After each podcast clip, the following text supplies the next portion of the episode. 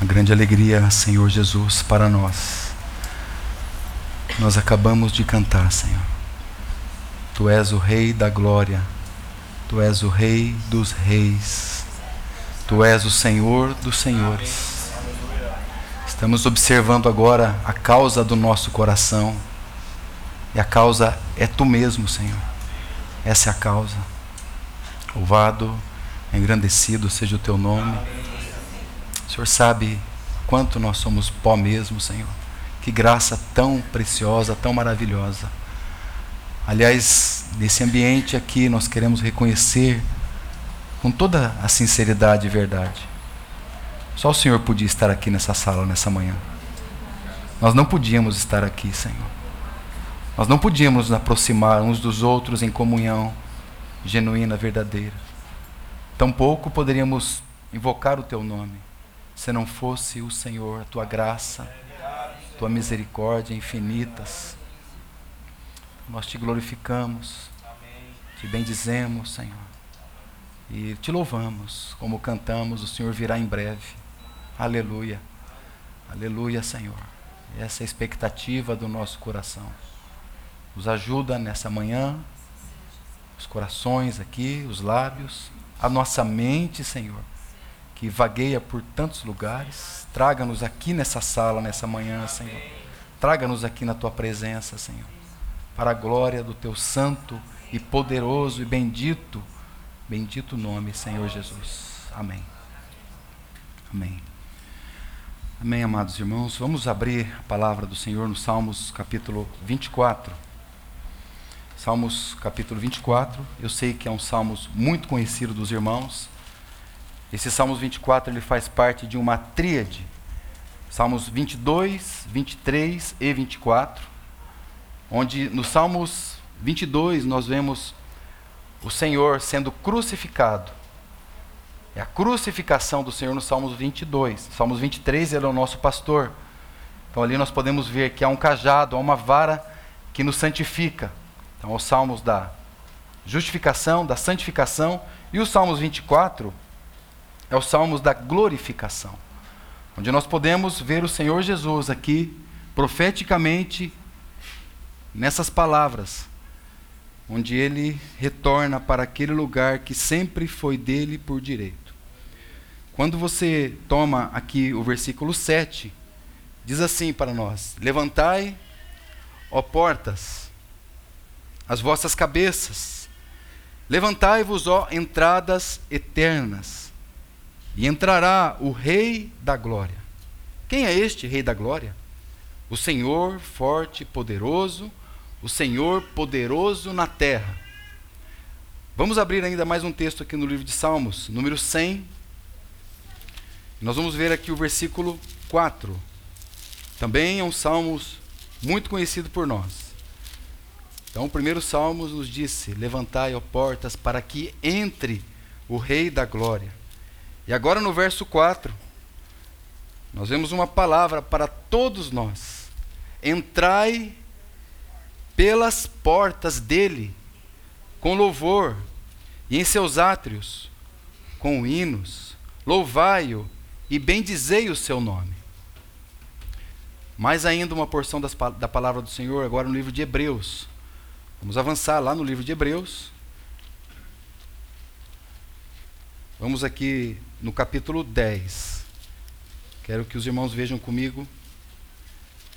Nesse momento, agora, duas porções de Hebreus capítulo 10. Aqui no verso 12 diz assim: Mas este, mas este. Quando você quer descobrir quem é esse este, você olha para o capítulo 9, verso 28, que está no mesmo contexto aqui do capítulo 10. Ele diz assim também Cristo, né? E aí ele vem trazendo e discorrendo e dizendo desse sumo sacerdote que penetrou os céus. Então ele diz aqui no verso 12: Mas este, havendo oferecido um sacrifício, um único sacrifício pelos pecados, está assentado para sempre à destra de Deus. E agora, ainda aqui no capítulo 10 mesmo, versículo 19.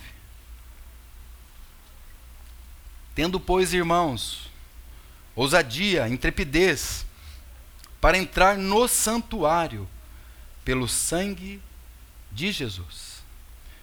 Pelo novo e vivo caminho que ele nos consagrou pelo véu, isto é, pela sua carne. Então, irmãos, o que nós vemos aqui é uma maravilhosa história. Uma história que certamente invadiu todo o universo. Quando nós vemos que a palavra de Deus foi escrita num período de 1500, 1600 anos aproximadamente por autores diferentes, contextos diferentes, épocas diferentes, lugares diferentes, continentes diferentes. E quando você junta todas as palavras, você vê que é uma palavra, é a palavra de Deus.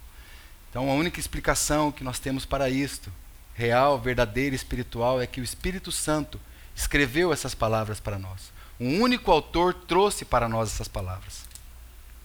E nós temos aqui, tenho a oportunidade de estar com os irmãos e compartilhando sobre essa maravilhosa epístola aos Hebreus. E hoje, pela graça do Senhor, nós vamos ver um pouco mais e vamos tomar aí como também uma, uma base os Salmos 24 e o Salmo 100. Mas o que toda essa história nos conta? O que essa única história nos conta? O que esses textos juntados, o que, ele, o que eles mostram para nós? Eles nos mostram, irmãos, a entrada gloriosa e triunfante do Senhor Jesus na eternidade, nos lugares eternos, através e pelos portais eternos. O lugar que ele sempre ocupou por toda a eternidade. Mas nós, aqui também, pelas palavras que nós acabamos de ler, nós vemos que ele veio a este mundo.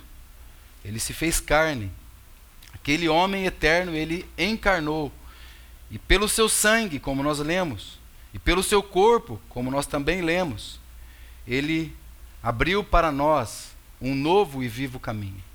Então, assim como no Salmo 24, nós vemos o Rei da Glória entrando nos portais e pelos portais eternos, a palavra de Deus também está nos dizendo que nós também podemos entrar. Essa é a possibilidade de nós, neste mesmo lugar, todo aquele que confiar nesse sacrifício que nós acabamos de ler, confiantes no corpo do Senhor que foi partido, no sangue dele que foi derramado. Afinal, é para isso que nós estamos aqui para fazer memória desse Deus glorioso, desse homem glorioso. Então, todo aquele que confia nesse sacrifício, então, com intrepidez, como nós acabamos de ler, com ousadia, uma outra versão, pelas portas do louvor, com gratidão, com salmos, com hinos, com cânticos espirituais, com orações, nós também podemos estar nesse lugar. E o que nós lemos ali no Salmo 24, 7, levantai, ó portas, as vossas cabeças, levantai-vos, ó portais eternos, para que entre o Rei da Glória. Naturalmente falando, aqueles salmos estava dizendo e se referindo àquelas cenas que havia no império passado. Quando um general, quando um líder de um exército, ele ia para batalhar, para guerrear. Então, na sua batalha, quando ele vencia, ele voltava então vitorioso. E ele vinha à frente do seu exército, com toda aquela carruagem, com toda aquela pompa, com toda a sua comitiva. E ele estava ali então quando ele está chegando, ele diz: é, Levantai portas as vossas cabeças, porque nós somos vitoriosos. Então o povo começava a aplaudir toda aquela cena daquele rei que tinha ganho uma, uma batalha, uma guerra. Todas as honrarias estavam sendo dadas para aquele general, para aquele líder de exército, todos os aplausos, louros, todos os vivas de júbilo pela vitória que aquele então general humano havia alcançado. Mas tem algo ainda naquele Salmo 24 que naturalmente a gente pode também descobrir que esse salmo muito provavelmente foi escrito quando Davi voltou, quando ele foi buscar a arca de Deus. Isso nós vemos no livro de 1 Samuel. Quando a arca de Deus havia sido tomada então pelos filisteus, há uma grande tristeza, porque se a arca de Deus foi tomada, a glória de Deus foi tomada. Se a arca de Deus foi tomada, a presença de Deus foi tirada. Então, Davi após toda aquela ocorrência, toda aquela cena, depois da arca ter ido lá para os filisteus e causado um problema muito grande para aquele povo. Depois foi para a casa lá de, de Obed-Edom, depois foi para a casa é, do, do Abinadab, ficou por 20 anos né, na casa de Abinadab. Então ele volta dançando, o rei volta dançando, jubilando, com a arca que ele havia trazido de volta. Então o rei Davi, ele diz: é, Levantai, ó portas, as vossas cabeças, levantai-vos, ó portais eternos, porque agora o rei da glória, que é a arca, representando a presença de Deus, estaria então retornando para o seu lugar. Amém. Eu sei que os irmãos já estão fazendo toda a configuração aí na sua mente da realidade espiritual que está por detrás aqui. Não é verdade, irmãos? E é isso mesmo. E é isso mesmo que nós precisamos fazer. Porque aqui não é nada mais do que a representação de Cristo entrando na glória. Quando ele saiu daqui como homem vencedor. Nós veremos um pouco mais, depois eu quero tomar ainda o Salmo 24 para mostrar algo mais para os irmãos ali. Mas o fato é que Davi profeticamente está dizendo de maneira profética, Atos, lá no capítulo 2, vai dizer que Davi era um profeta, e ele profeticamente está dizendo justamente isso, que há um rei da glória, que ele vai entrar nos tabernáculos eternos. Na linguagem de Hebreus, Hebreus está traduzindo para nós assim: esse é aquele que penetrou os céus, esse é aquele que penetrou o santuário, esse é aquele que penetrou o santo dos santos, esse é aquele que penetrou a morada eterna de Deus. O Senhor Jesus glorioso, o Rei glorioso da glória. Então ele invade, né? não nessa expressão literal, né? mas ele entra, adentra, penetra naqueles portais eternos e toma o lugar que pertencia a ele por toda a eternidade. Por isso que nós lemos aqui. Tendo, pois, irmãos, é, verso 12. Mas este, né, havendo oferecido um único sacrifício pelos pecados, 10, 12 de Hebreus, está assentado à destra de Deus. O verso 4 diz para nós que é impossível, é impossível que o sangue de touros e de bodes tire pecados. É impossível. Mas ao sangue bendito do Senhor. Então, amados, o Senhor ele retorna à sua mansão celestial, à sua morada eterna. E se assenta naquele glorioso trono. Agora, uma questão: será que o Senhor ele pôde se assentar naquele trono? Quero que os irmãos considerem isso no coração. O Senhor pôde ou poderia se assentar naquele trono? Ele era digno daquele trono? Claro que é uma pergunta retórica, né? Mas ele era qualificado para isso? O Senhor Jesus era qualificado para adentrar e penetrar no Santo dos Santos. Irmãos, o nosso Senhor, ele não foi e nem penetrou naquele lugar pela graça. Não foi pela graça. Ele penetrou porque ele sempre foi digno eternamente. O Senhor Jesus penetrou por causa dos seus méritos. O único homem que estará ali por causa dos seus próprios méritos, porque ele é um vencedor, porque ele é um campeão. Porque ele venceu. Ele não venceu porque a graça, ele não venceu pela graça, porque a graça é um favor imerecido. O Senhor tinha algum favor imerecido? Por acaso o Senhor tinha algum pecado, alguma culpa, alguma, algum tipo de mínima transgressão? Ele entra por suas próprias virtudes, ele tinha todos os méritos para entrar naquele lugar. Mas a questão, irmãos, para nós que sabemos que Ele é digno, vencedor, vitorioso. Não é como Ele entrou, mas como nós podemos entrar naquele mesmo lugar. Um novo e vivo caminho que nos foi aberto pelo véu, isto é, pela sua carne. Verso 19, nós vimos isso. Com intrepidez, está vendo aqui? Com ousadia para entrar no santuário. Porque há um sangue vitorioso. Há um sangue precioso. Há um sangue que pagou o preço dos, do, dos pecados por nós. Há uma carne do Senhor que foi dilacerada por causa dos nossos pecados. Então nós podemos entrar através do Filho. Nós sim, amados irmãos, é pela graça. Não há outra maneira, não há outra explicação.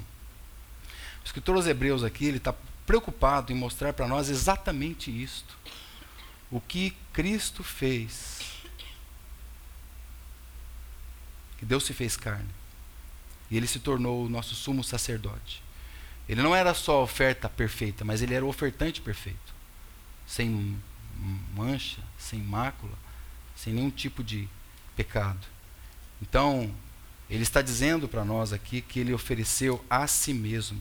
Ele ofereceu a sua carne e o seu próprio sangue. E é por isso que ele traz aqui a figura desse santuário. Ele traz a figura do tabernáculo do Antigo Testamento para nos dizer que aquele sumo sacerdote que entrava ali uma vez por ano pelo sangue de bodes e de animais, então ele tinha que aspergir o sangue de bodes e de animais, mas o capítulo 9 de Hebreus vai falar para nós que esse sangue tinha uma limitação. Ele não, podia, ele não podia purificar as consciências das obras mortas, o contrário do sangue de Cristo.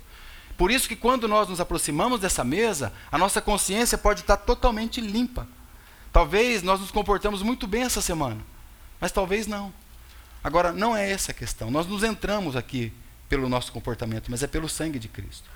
E pelo coração arrependido, dizendo: Senhor, me perdoa. Senhor, tem misericórdia de mim. O Senhor é o único digno que entrou naquele lugar. Não há outro digno, não há outro merecedor, não há outro.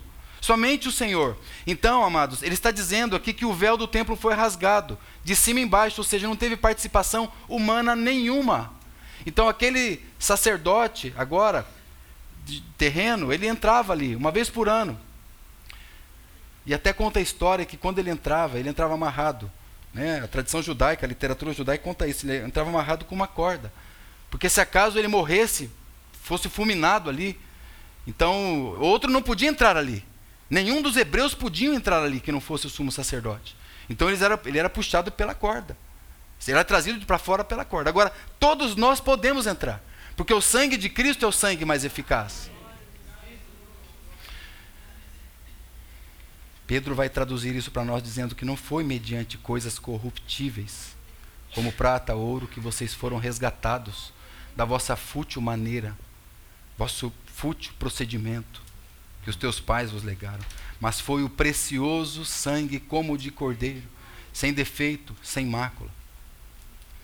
E aqui no verso 22 ele diz: Cheguemos-nos então com verdadeiro coração, inteira certeza de fé, tendo um coração purificado da má consciência e o corpo lavado com água limpa. É através do Filho, não pelos nossos méritos. Não é pelos nossos méritos.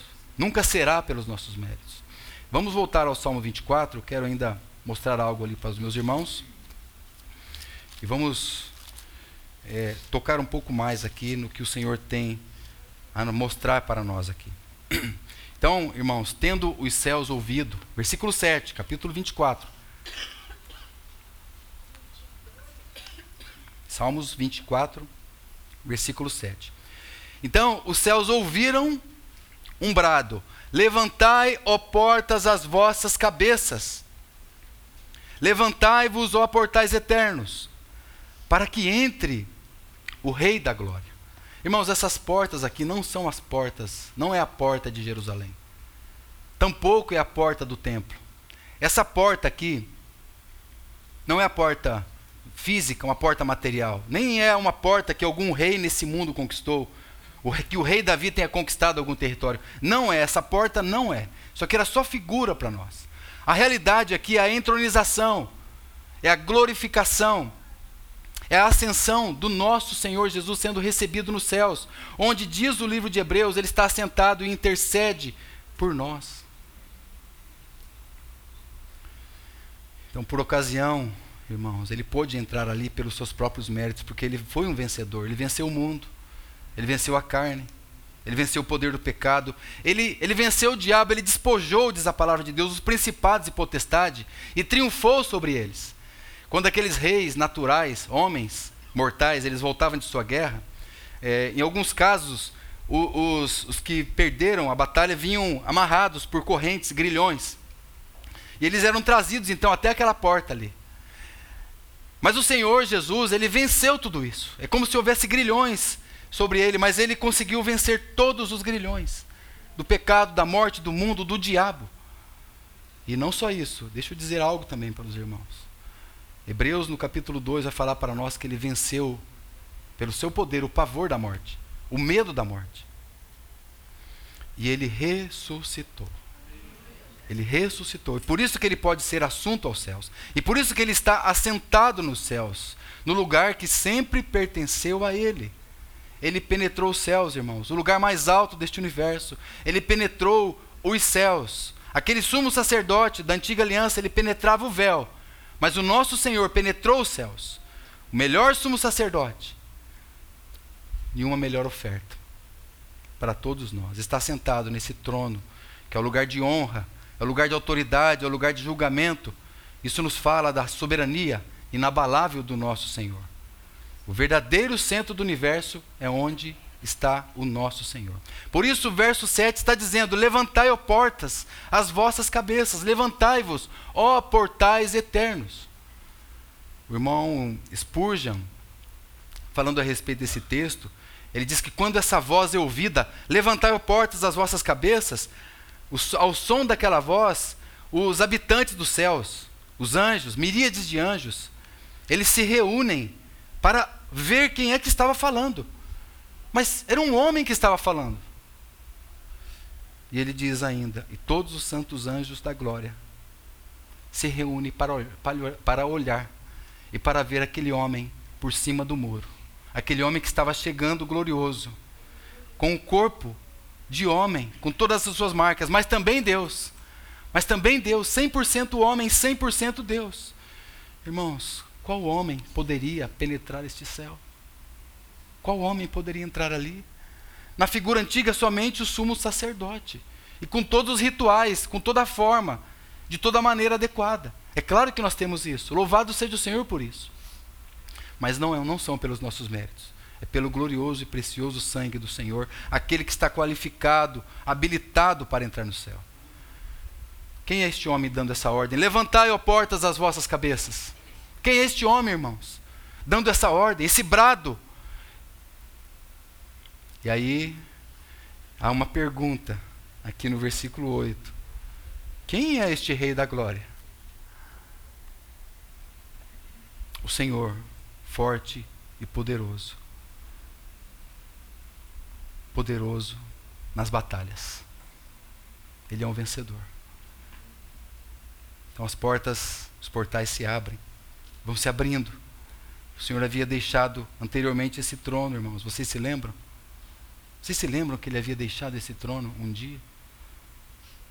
Vocês se lembram que um dia ele orou ao Pai, pedindo para que aquela glória que ele tinha antes dos tempos eternos, pedindo, clamando por aquela glória? Paulo vai nos dizer que tudo isso, irmãos, é um grande mistério. Aquele que foi manifestado na carne, foi justificado em espírito, foi contemplado por anjos, crido entre pregado entre os gentios, crido no mundo e recebido na glória. O rei da glória foi recebido na glória.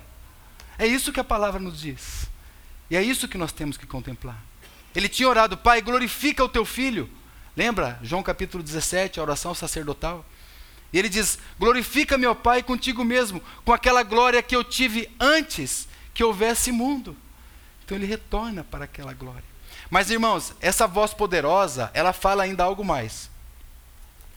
Verso 9. O que, que essa voz poderosa ainda diz? Vamos falar juntos? Levantai, ó portas, as vossas cabeças. Levantai-vos, ó entradas eternas, e entrará o Rei da Glória. Você vai dizer assim, mas está igual o versículo 7, exatamente. E o Rei da Glória está chegando. Levantai, ó portas, levantai, ó portas. E de novo, mais uma vez, aquela pergunta, verso 10, vamos ler juntos. Quem é o Rei da Glória? O Senhor dos Exércitos. Ele é o Rei da Glória. Louvado seja o nome do Senhor. Louvado seja o nome do Senhor. Aquele homem está retornando àquela comunhão que já existia antes que um tempo fosse feito antes dos tempos, antes que houvesse tempo, o nosso grande sumo sacerdote, feito homem, irmãos, ele não se envergonha de chamar você de irmãos. Ele não se envergonha. Ele, nós vemos na palavra que ele diz que é carne da minha carne. Vocês são carne da minha carne. Vocês são osso dos meus ossos. é o nosso irmão mais velho. Em tudo ele foi semelhante aos irmãos, em tudo. Porém, porém, sem pecado. Amados, se há obstáculos aí no teu coração para que esse Rei da Glória possa entrar nessa manhã, se há portais que estão interrompendo a entrada desse Rei da Glória no teu coração, no nome do Senhor, pelo sangue do Cordeiro que foi derramado. Ele é o único vencedor, o único merecedor, o único digno. Há portais, há obstáculos que precisam ser removidos. A graça pode remover esses obstáculos. Todos esses obstáculos podem ser removidos pela graça. Permita, amados, que o Rei da Glória entre nos nossos corações. E nós podemos estar diante dele com intrepidez, pelo sangue dele, pelo novo e vivo caminho, pela sua carne. Então nós temos esse grande sumo sacerdote, nos aproximemos, aproximemos, entremos pelas portas com ações de graças, com hinos de louvor, em seus átrios. Render-lhe graças, bendizer-lhe o seu nome. Quando nós, irmãos, olhamos para as páginas de Apocalipse, nós vemos que ali há miríades e miríades cantando, adorando o único Rei da Glória, o único Deus que vive, que vive eternamente. Amém.